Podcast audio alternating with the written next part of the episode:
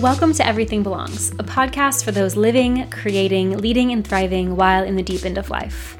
I'm your host, Madison Morgan, leadership coach, creative consultant, and speaker. I coach soulful visionaries and go getting mavericks who desire to create art of their lives and take their work both deeper and higher. In this show, I'll be bringing you an overflow of conversations with my favorite thought leaders, teachers, healers, and creatives who inspire me to live more fully in my own power, worth, and wholeness, along with offering some episodes where I share my own practical insights, behind the scenes peeks into my process, and tools I use on my own journey. There will not be much we shy away from here because at this table, everything belongs. Therefore, you can expect me to ask the uncomfortable, juicy questions. You can expect that you'll hear people you disagree with on the podcast and maybe even ideas you've never previously considered. I trust you with your own discernment as we take this deep dive. You can expect to laugh, cry, learn, and be challenged by the guests as they share their diverse experiences and views of the world. It's my hope through learning to see that all of it belongs that you will develop a more sovereign way of holding yourself so you can playfully go after the life, relationships, and career you are made for, to let all parts of yourself have a seat at the table, to lead and create from your deepest truth and become your own source of validation, all because you finally know you're worthy of it. All that's required to get started, that you show up curious and willing. Let's dive in. Well, hey, it has been a while. Welcome back to Everything Belongs. Technically, we are still on a podcast break until season two, but something felt really important for me to share. And so I wanted to release a bonus episode during the holiday season before the new year begins. So, if you are new here and just starting at this episode, hello, my name is Madison Morgan. I'm a life and leadership coach, and I'm really glad to get acquainted via this episode. If you have been a longtime listener, I have missed you and I have missed recording episodes. Some of you know, but this last season, quarter three or quarter four of 2023, has been one that has been so much change has happened. Honestly, so much change has happened in 2022 in general. And I feel like I'm exiting this year a completely different person than I did beginning it. So, in this last little bit of time where I've been away from podcasting, I have bought a home. I've moved into the home, been decorating the home. My grandmother actually passed away, and so I was with family grieving her death. I am in love and things are actually so beautiful in my life. And I'm actually off social media right now because every December I take a break from my typical content creation. I close out my clients with a lot of intention and I spend a couple weeks not working and not doing any podcast episodes or social media posts.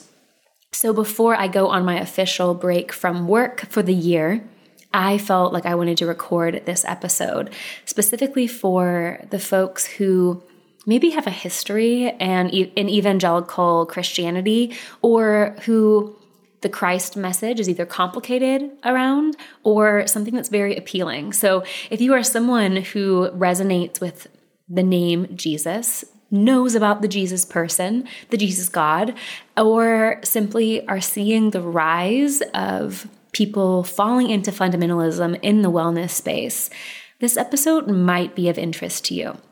So, when we come back for season two, I'm hoping in February, um, there are going to be some changes to the podcast. But today's show, I wanted to be just about this a bonus episode, a sermon, something from my heart to you to close out our year with a lot of, I guess, honesty about what I'm seeing and feeling right now. So let's dive into the show. And yeah, I'm really glad to be back. In the seven years since formally leaving the evangelical church and deconstructing my faith, I have been on somewhat of a winding journey of personal faith and spirituality. And if you've been following my public work, you've probably been privy to that journey, right? The devastation of leaving everything I knew to be true, the existential dread of living in the liminal spaces, of figuring out and building a reality which felt like from scratch, and then the steady rebuilding of my life, my community, and my relationship to the sacred that followed leaving the church. Many of you, honestly, have undergone this process ahead of me, alongside of me, or, you know, a little bit after me. Many of you share this experience. And most people, whenever I they hear that I was an evangelical radical at one point in my life, they assume it's because I was raised in the church. People often ask me on podcast episodes that I'm on, like, what was it like being raised in the church? And I don't know because I wasn't. Like, I actually chose to be a fundamentalist all on my own. so I sought out and chose the Christ message for myself as a young teen. So picture it. I was a neurodivergent, precocious, and very peculiar 12 year old longing to belong in a blended and dysfunctional family. And I discovered a message of radical love and grace, no matter how good you are. As a perfectionist and someone who really wanted to be good, that was really appealing to me. And I, I was and I remain genuinely and sincerely enamored by Jesus. I was moved at the idea that a God would come to earth and be close to humans and close to me. And honestly, I still tear up as I recall the memory of finding a sacred refuge in a love that I just hadn't experienced from people yet in my life. I was in middle school at the time, uh, and I began I was really intense. I began I began bringing my Bible to school. I was preaching to other students. I was hosting Bible studies. I was inviting people, including my parents, to church. I attended all kinds of churches during this time, right? I was a kid. So I was going to Baptist churches where I learned theology and a love for scripture. I attended non denominational churches where I saw people from all different backgrounds, from bikers to accountants to kids to the elderly, all united in a celebration of life.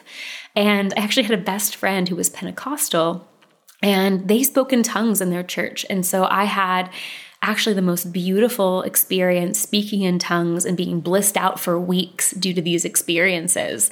I was a seeker, really young, a seeker of belonging and love and grace and family. And truly, Jesus offered me all of those things. It was a place where I found refuge. And it actually wasn't until I went off to college and I moved away from home to the Bible Belt where I discovered and got involved with a very rigid, dogmatic, homophobic, body hating version of Christianity. And that's when my sincere love for this person, Jesus, became extremely distorted leaving, which was a very traumatic few years of high school in my home behind, I was like so desperate for safety and belonging and love. And I was desperate for certainty and community. And within six months of going off to college, I found a church community, which I now understand to be a high control group. And I was indoctrinated. I was indoctrinated with homophobic beliefs, which is interesting now as a very out and queer person.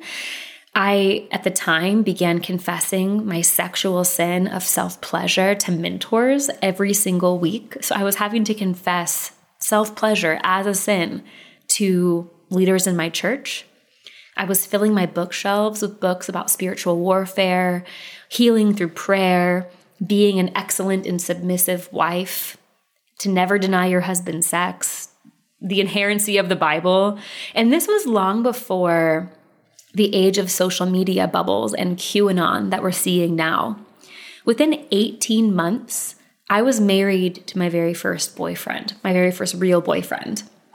I was discouraged from having friends outside the church, unless, of course, I was ministering to them and then reporting it to my weekly prayer group where we literally logged it. I was discouraged from reading books outside the church. I was discouraged from developing a career, discouraged from going to therapy, discouraged from voting for equal rights for queer and trans folks, and discouraged from speaking to a member of my church, a friend of mine, because he was gay. We were told he was on church discipline, where we were told to socially isolate him until he was lonely enough to come back to God. All of this was done in the name of Jesus the one who supposedly came to bring grace and liberation to all. having a history personally of adverse childhood experiences, I was uniquely severed from my intuition and from my self trust. I had a fractured relationship with family. I did not have a support system strong enough in my life to witness the brainwashing and disintegration that was occurring for me. Those who did see it in my life did not feel close enough to actually express this concern to me. And after all, like I probably wouldn't have listened if they did, right? I showed nothing but smiles and kindness and vibrancy because I felt amazing. like I was finally certain about reality. I was very confused previously and I felt certain. I felt like I had a rule book. I knew how things worked. I was finally being loved how I had always wanted.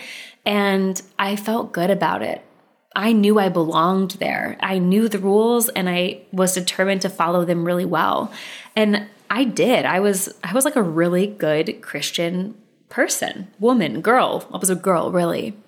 Being rewarded by my community for becoming increasingly more extreme, combined with being told that anyone who disagreed with me was being deceived by the devil, meant that I got all my needs met from one central place. And those others, the ones who were worried about me or disagreed with me, I was told to pray for them because they were lost. Any doubts I had, I was told to pray more. Any fears I had, I was told to pray more. Any temptations I had, I was told to pray more. All qualities I had that were not meek and humble and submissive, which is none. none of those qualities are ones that I innately have. Uh, I was told to pray more. Any desires rooted in pride, pray more. Give it all to God. So pray I did. Like I journaled my prayers for years, every day, fasting regularly, rarely missing even one day of scripture study. I wish I still had my Bibles from this time because they were like they were so ratty because I used them so much. And looking looking back at this now, it's like looking at a different lifetime altogether. And although it sounds like, as I'm saying it now, really extreme, it didn't feel that bad while I was in it, you know, until it did, of course. Like, what could be so bad about wanting a family with a strong leader, or a faith community that agrees with you, or to live into God's design for your life? My first warning signs were panic attacks and they arose every Sunday before church for a year before I started listening. My second warning sign was the day my church leaders asked me not to question the creepy and strategic ways that they were applying their discipleship model, which was basically a way that we were taught to manipulate people to come to the church and then put them through a program to indoctrinate them. It felt like manipulation, and it was. And then my third warning sign, the one that really was the straw that broke the camel's back for me, was when my church passed out signs to oppose a citywide vote for queer rights. And I had a lot of questions about this, and no one would entertain my questions. All of my questions were answered with the typical circular reasoning, reasoning that like the church often gives. Everything leads back to because the Bible says so. And what you don't understand, give it to God. Have faith and pray because you're not meant to understand God's will anyway. So, slowly, my questions and my boldness and my muchness and just the being myselfness, my love for justice and grace, they drove me right out of the church. And they drove me out of every relationship I had gained while in it. Eventually, the very appeal that brought me to Jesus, the things I loved about him, and the very belonging I thought I had gained, all propelled me right out of fundamentalism. The belonging, the grace, the love, and the goodness were entirely conditional.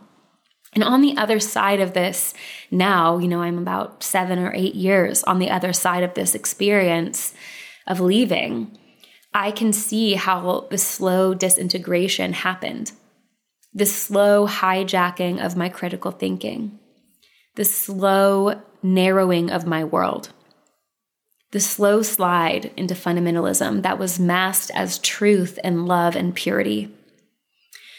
The Jesus I knew at the start of my journey and the Jesus that I actually still deeply love, I did not find in the depths of fundamentalism. I've discovered that recovering from fundamentalism and the indoctrination that goes with it is the same process as recovering from an abusive relationship. And I've experienced both. And with both, once you're out of the environment and begin to think for yourself again, there's a brutal reckoning with your own sense of reality. And I know that those of you who have experienced spiritual or relational abuse know exactly what I'm talking about. It's the shame of being duped, the shame of not knowing better. The how could this happen to me? The fractured self trust, the manipulation, and the gaslighting that's so sneaky that you've now internalized it. You don't need an external source to stay on good behavior because you've internalized the oppressor and now you're self surveillancing the denial of reality, the suppression of your body, the suppression of nature, the suppression of your voice. And we know that suppression is simply a byproduct of supremacy. So, in these environments, you know your place. There's a reason that those of us who have been abused in such a way are such fierce advocates for the truth. Because they, we had to fight with everything we had to regain stability and sovereignty and truth in our lives. And this is why, at the start of the pandemic, in multiple podcast interviews that I've been on, I think I talked about this with Kylie McBeth and Aaron Rose, amongst many others. I shared to be weary about the rise of fundamentalism in the wellness space, especially during the pandemic. And oh God, as the culture then became rife with division and fear and uncertainty, I knew that those without a solid foundation, and, and also perhaps some people with the solid foundation, would collapse into fundamentalism, especially those in the New Age space. And I just want to name that I'm not the first person to have predicted this. Black, Indigenous, people of color, they've been naming this long before I even left the church, long before it ever came to my awareness. Political experts know that far right fascist extremists have been long strategizing how to oppose minorities and how to take away the rights of women and queer and trans people. Fundamentalism is not new. Just have a quick Google search of the fashion in 1960s and 70s Iran. Working in the wellness space as a coach, I've I've observed this rise of fundamentalism amongst my peers, and it grates on the deepest part of me. Almost weekly now, I'm seeing leaders who have long made their money selling liberation share misinformation about medical procedures, misinformation about women's bodies, fear based and incorrect information about trans people, riffs on living according to God's design, and slowly trickling and falling their way down the path that was paved perfectly for them from the New Age right into alt right fundamentalism, like it was curated just for them. And it was. This is no surprise. And even though it's no surprise to me, I'm still really angry about it. It was a slow progression because it always is. It starts with a dash of fear, a sense of instability, a rift or a division in your family, the loss of connection, a desire to belong, a desire to have all the right information, a desire to have a, a healthy and happy family. These are all good things. But through this process, they collapse into something branded as Jesus, but is completely hollow on the inside. Falling into fundamentalism does not just happen. There are conditions that create this. And it's honestly, it's predictable.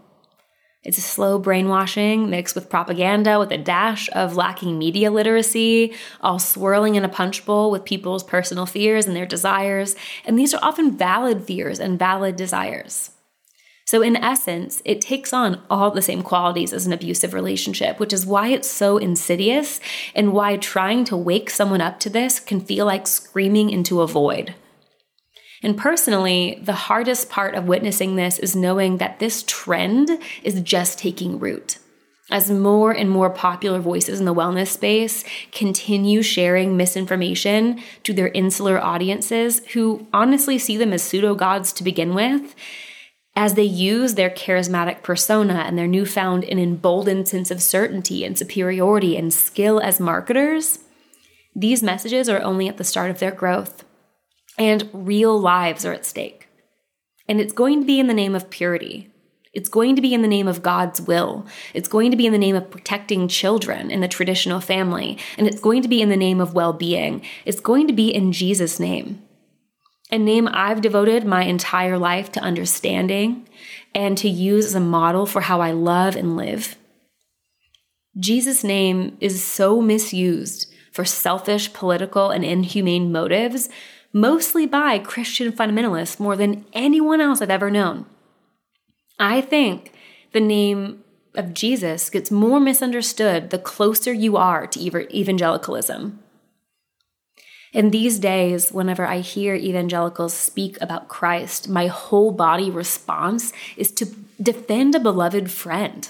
I like want to yell and say, You don't even know him. I honestly find it cheeky and just like Jesus that it was in leaving the institution of Christianity behind and seeing that I myself had become a Pharisee, a wolf in sheep's clothing, the prodigal's older son.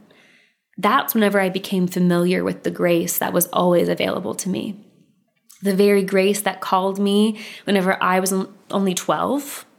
And it's the very grace that life offered back to me when I left fundamentalism. I left abusive dynamics and I gave my life to truth. The truth that because I exist, I'm worthy there's nothing I have to do.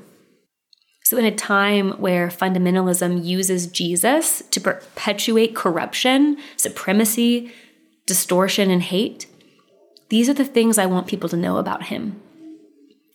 I wish people knew they could experience the depth and grace of the Jesus message without the fundamentalism and dogma that he literally came to free us from. I wish people knew that Jesus was a brown political radical from an oppressed class, more specifically, a Palestinian refugee, who was murdered not to pardon sins, but as a result of a brutal government that didn't want people to ask questions or experience liberation. I wish people knew that the Jesus message was actually used to colonize because it was a message for the oppressed class, for women and children, the elderly and the poor a message of liberation that was taken and appropriated and rewritten, you might know it as the King James Bible, to gain political power over the masses. I wish people knew that the story of Jesus is a metaphor for not needing a mediator between humans and God, that it's not outside of us but within us that we find God. I wish people knew that Jesus' death was a public demonstration and living metaphor for the human tendency to scapegoat, how groupthink and mob mentality seeks to find an innocent one to blame, to take on the collective shadow that we don't want to see in ourselves. This is much like the narratives that the Nazis had for the Jews, that Trump has for immigrants, that evangelicals have for queer people. I wish people knew that Jesus actually never spoke of hell or gay people, not even once. But he did speak of corrupt religious leaders. He loved the least of these, and he liberated the most oppressed, the people that were most likely to die at the hands of political corruption. I wish people knew that Jesus spoke in a way that those without ears to hear wouldn't even understand what he was saying. Perhaps those with the loudest voices about what they think Jesus was saying have actually sincerely and deeply misunderstood him. I wish people knew grace means not having to do anything to receive the love of God. No amount of believing, changing, or being good could ever make anyone worthy of grace because grace is freely given, no strings attached. I wish people knew Jesus didn't write the Bible, and actually, neither did any women. However, women were the first people that Jesus revealed himself to. They were the first pastors and teachers of the Christ message. I wish people knew that the more they leave evangelicalism, the more they might actually know the heart of Jesus and experience grace. I wish people knew that the sword Jesus came to bring was one of liberation for all, truth beyond human constructs of supremacy and ego. I wish people knew the message of Jesus will bring you deep into the well of your own heart where compassion and justice and service are what it looks like to live a life shaped by Christ. I wish people knew that to know Jesus is not to need the Bible to be true, to experience the change that comes from experiencing grace. I wish people would spit the name of Jesus out of their mouths when they talk about trans kids and queer people, impoverished mothers, and people of color. If you want to stop taking the Lord's name in vain, why don't you begin right there? When you say you follow Jesus, what exactly do you mean? What exactly do you mean? So that's it. That is what I wanted to share, what I wanted to come back to the podcast to close out the year before I come back with season two. May we be really fucking discerning about which spiritual teachers we follow, especially which ones we follow on the internet. I am just sending those of you who celebrate the holidays a happy Hanukkah, a Merry Christmas, a Happy New Year, a Happy Solstice. I hope you get some rest in these darker months of the year if you are in the Northern Hemisphere. I know getting ample sleep is so nice considering how dark it is out early. And I'm going to be back in the new year on social media sharing about Rising Sovereign, which opens up in March. We start in March. And so if you need to get a hold of me, if you're curious about working together, go ahead to the Rising Sovereign page on my website, which is linked in the show notes of this episode. I so look forward to those of you I'm going to get to work with in the new year. And gosh, I'm so excited to bring you season two of this podcast. Until then, until I come back, I'm sending you so much love. I hope this episode served you. It served me to share. So thank you for listening and Happy New Year. Talk to you soon. Thank you for tuning in to Everything Belongs. With the number of podcasts and content online and a very full life, I know the value of your attention, and I'm so grateful for every minute you spend listening to this show and having these conversations reverberate through your home, your car, and in your life. Thank you so much. If you loved this episode, please subscribe and leave me a five star review on iTunes or on your favorite podcast app so others might find this podcast. You can find the show notes for every episode on my website and find more out about today's guest by going to madisonmorgan.com backslash podcast. And if you want to find a place to get started with my coaching work, the best place to do so is to download the Call Your Energy Back practice. It is a free journal guide and short hypnotic meditation to help you get into a daily routine of connecting to yourself so that you can take up all of your rightful space, embody your wholeness, and live with the power that comes when you really belong to yourself. You can go to madisonmorgan.com backslash energy dash back to download it right now. This meditation uses binaural beats, the brilliance of your subconscious mind, and powerful coaching questions to release the energy and emotions of other people, to generate a field of protection all around you, and will leave you feeling full of your true self, powerful, worthy, and whole. Now, if you're not already, please come and hang with me over on Instagram, DM me, and let me know your favorite part of this episode. And until next time, remember that curiosity can be a portal to a life where everything belongs.